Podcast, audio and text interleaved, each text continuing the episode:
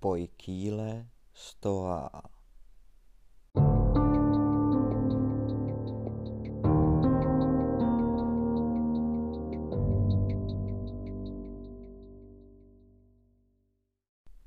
V minulých dílech jsme se věnovali praktickému stoicismu, konkrétně pěti stoickým psychologickým technikám. Trichotomii kontroly, premeditatio malorum, fatalismu, zdrženlivosti a meditaci. Dnes se vrátíme tak trochu zpět k začátku, k tomu, že stoicismus vznikl jako filozofický směr a je tedy v prvé řadě filozofií. Třeba, že filozofií dobře prakticky využitelnou, žádným salonním intelektuálním cvičením, jak jsme si ostatně doufám ukázali v předchozích šesti dílech věnovaných pěti stoickým psychologickým technikám. Dnes v tomto díle se společně zamyslíme nad tím, proč se vůbec filozofii věnovat, co nám může přinést, budeme-li mít životní filozofii a proč by to měla být právě filozofie stoická. Vítejte u devátého dílu podcastového občasníku věnovaného stoické filozofii Pojtí Lestoa. Mé jméno je Vojtěch. Nyní můžeme společně vyrazit na další část cesty za poznáním.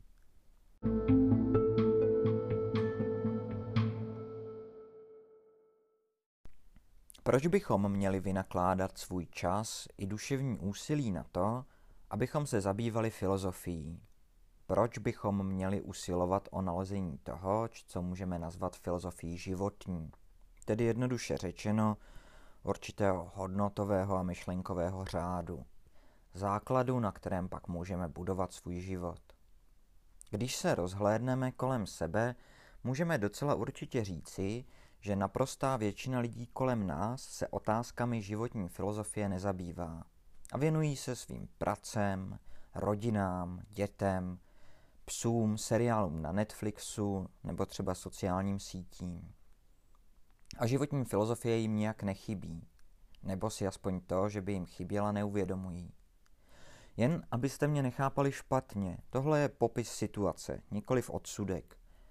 Považuji za naprosto legitimní žít si svůj život jakýmkoliv způsobem, který si kdo vybere a který mu vyhovuje, pokud tím nepoškozuje ostatní. Jen tento způsob trávení života, toho omezeného času a prostoru, který nám byl dán, nepovažuji za takový, kterým bych chtěl žít já. A vzhledem k tomu, že právě posloucháte již devátou epizodu tohoto podcastu, dovolím si odhadnout, že ani vy. Podstatou životní filozofie, jejím smyslem, je po mém soudu životní cíl, nebo chcete-li vznešenějšími slovy smysl života. Tedy v prvé řadě to, abychom se vůbec zamysleli nad tím, co pro nás tímto životním cílem v nejširším slova smyslu je a co by tím životním cílem být mělo. Co bychom měli udělat a čeho bychom měli dosáhnout, abychom se na konci svého života mohli ohlédnout za tím, jak jsme žili a říci si, že jsme žili dobrý život a dosáhli toho, čeho jsme chtěli dosáhnout. Abychom si mohli říci, že nešlo o promarněný čas. Může to znít banálně, ale je to důležité. S největší pravděpodobností totiž žádný další čas, žádný další život na to, abychom to zkusili znovu a lépe mít nebudeme.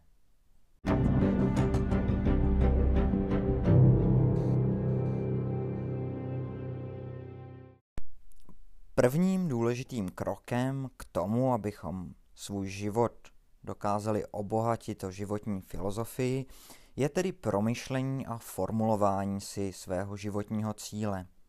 Přičemž tento krok je zcela nezbytný k tomu, abychom mohli pokračovat dál. Těžko plánovat cestu, nevíme-li, kam chceme dojít. Druhým krokem na cestě k životní filozofii je pak to, Abychom si představili svůj životní cíl, který jsme již promysleli a vytkli si jej v prvním kroku a začali uvažovat o tom, jak k němu dospět a dosáhnout jej. To je pochopitelně nesmírně těžké. Já ale nikdy nesliboval, že to bude jednoduché. Je těžké vybrat si správně svůj cíl, je těžké dobře zvolit cesty, jak k němu dospět, ale myslím si, že úplně nejtěžší je udržet se na té naplánované cestě a nenechat se z ní svést všemi těmi lákavými nástrahami, které nám život nabízí. Ať už to budou honosně znějící věci jako peníze nebo sláva, nebo a daleko spíš drobné všední pohodlnosti, jakými mohou být třeba to vyvalování se před televizí nebo hodiny strávené scrollováním sociálních sítí. Opět prosím, nechápejte mě špatně. Neříkám, že by člověk měl vyhodit televizi, telefon z okna a už se nikdy nevěnovat uh, čemukoliv jinému než četbě Epiktétovy rukojeti a následné meditaci nad ní. Člověk by se měl věnovat v první řadě tomu, co jej učiní šťastným a spokojeným. To zda znáte někoho, kdo se bude pod ní stráveném sledováním televize a projížděním Instagramu, Facebooku, Twitteru a Tinderu cítit šťastně a spokojeně, s dovolením nechám zodpovědět vás samotné. Třetím krokem na cestě k vytvoření si a především k praktikování životní filozofie je pak strategie, tedy zvážení a především uskutečňování konkrétních kroků k tomu, abychom dosáhli svého cíle s využitím prostředků, které jsme si určili, stanovili a jejíž prostřednictvím můžeme tohoto cíle dosáhnout. A zde už konečně můžeme využít toho, co již známe, stoických technik. Trichotomie kontroly nám pomůže v odlišení toho, které cesty volit, neboť má smysl vybírat si takové prostředky a takové cesty, které jsou co nejvíce v naší moci. V případě opačném bychom se totiž svěřovali pouhé náhodě. Pomocí premeditácio malorum můžeme odhalit a předvídat překážky, které nás na cestě za naším cílem mohou potkat a s největší pravděpodobností potkají. Stoický fatalismus nám může pomoci osvobodit se od toho, abychom na své cestě sebou táhli těžké břímě minulosti, se kterou jsme se dosud nevyrovnali a která nám brání soustředit se na přítomné a na budoucí.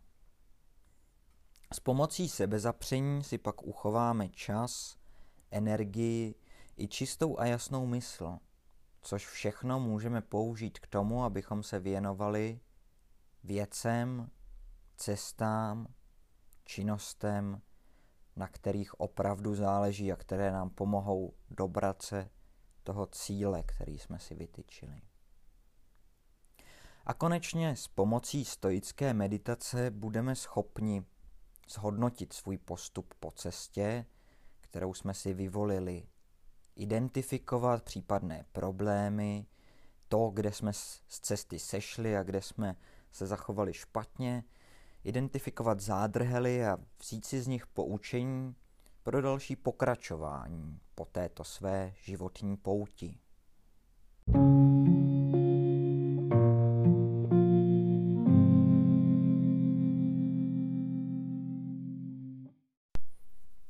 Nebojte se, nechci přejít otázku potom, proč mít životní filozofii a vynakládat na ní svůj čas a úsilí, kterou jsem zmínil hned v úvodu tohoto dílu, mluvením o něčem jiném.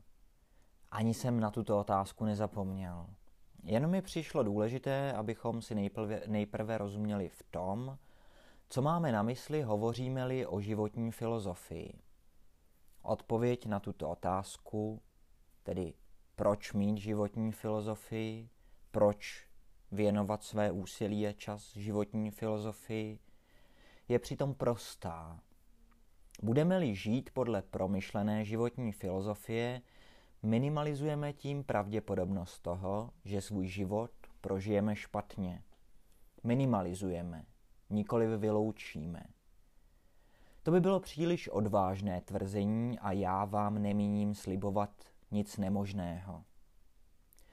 Pokud si ale jako svou životní filozofii vyvolíme právě filozofii stoickou, i v případě, že se nám nepodaří plně dosáhnout svých cílů, jsem přesvědčen o tom, že si nejspíš budeme moci říci, že jsme udělali, co bylo v našich silách proto, abychom uspěli a že si zasloužíme uznání alespoň za to, že jsme se, na rozdíl od většiny ostatních, při nejmenším pokusili o to, abychom svého cíle dosáhli, za to, že jsme udělali, co jsme udělat mohli.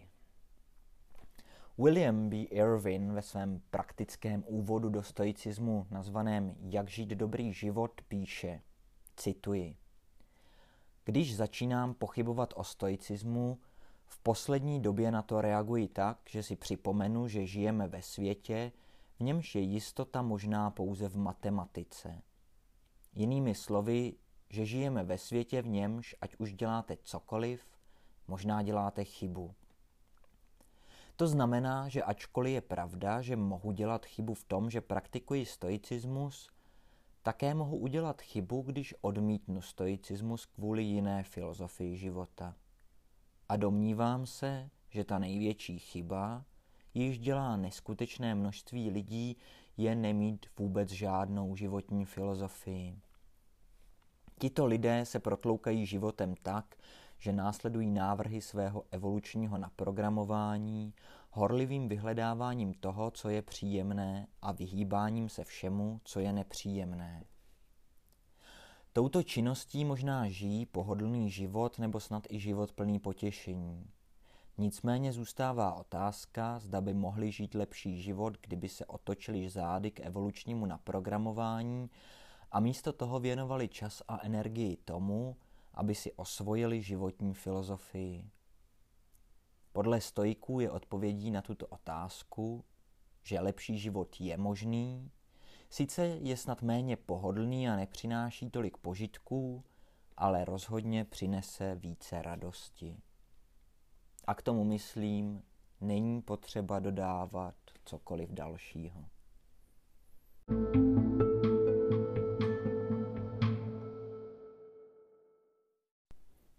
Těší mě, že si společně se mnou kladete otázky týkající se životní filozofie, zda je důležité životní filozofii mít, zda má smysl něco takového hledat, zda má smysl o něco takového usilovat, zda je rozumné se životní filozofii snažit najít v něčem dva a půl tisíce let starém, jako je právě filozofie stoická.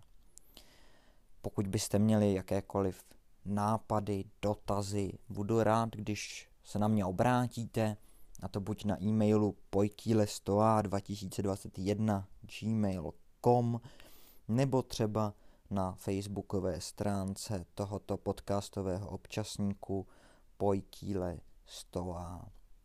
Moje jméno je Vojtěch, já vám děkuji za to, že jste se se mnou i v rámci této deváté epizody vydali zkoumat filozofii stoicismu a budu se na vás těšit u dalšího dílu Pojtíle Stoa, podcastového občasníku věnovaného stoické filozofii.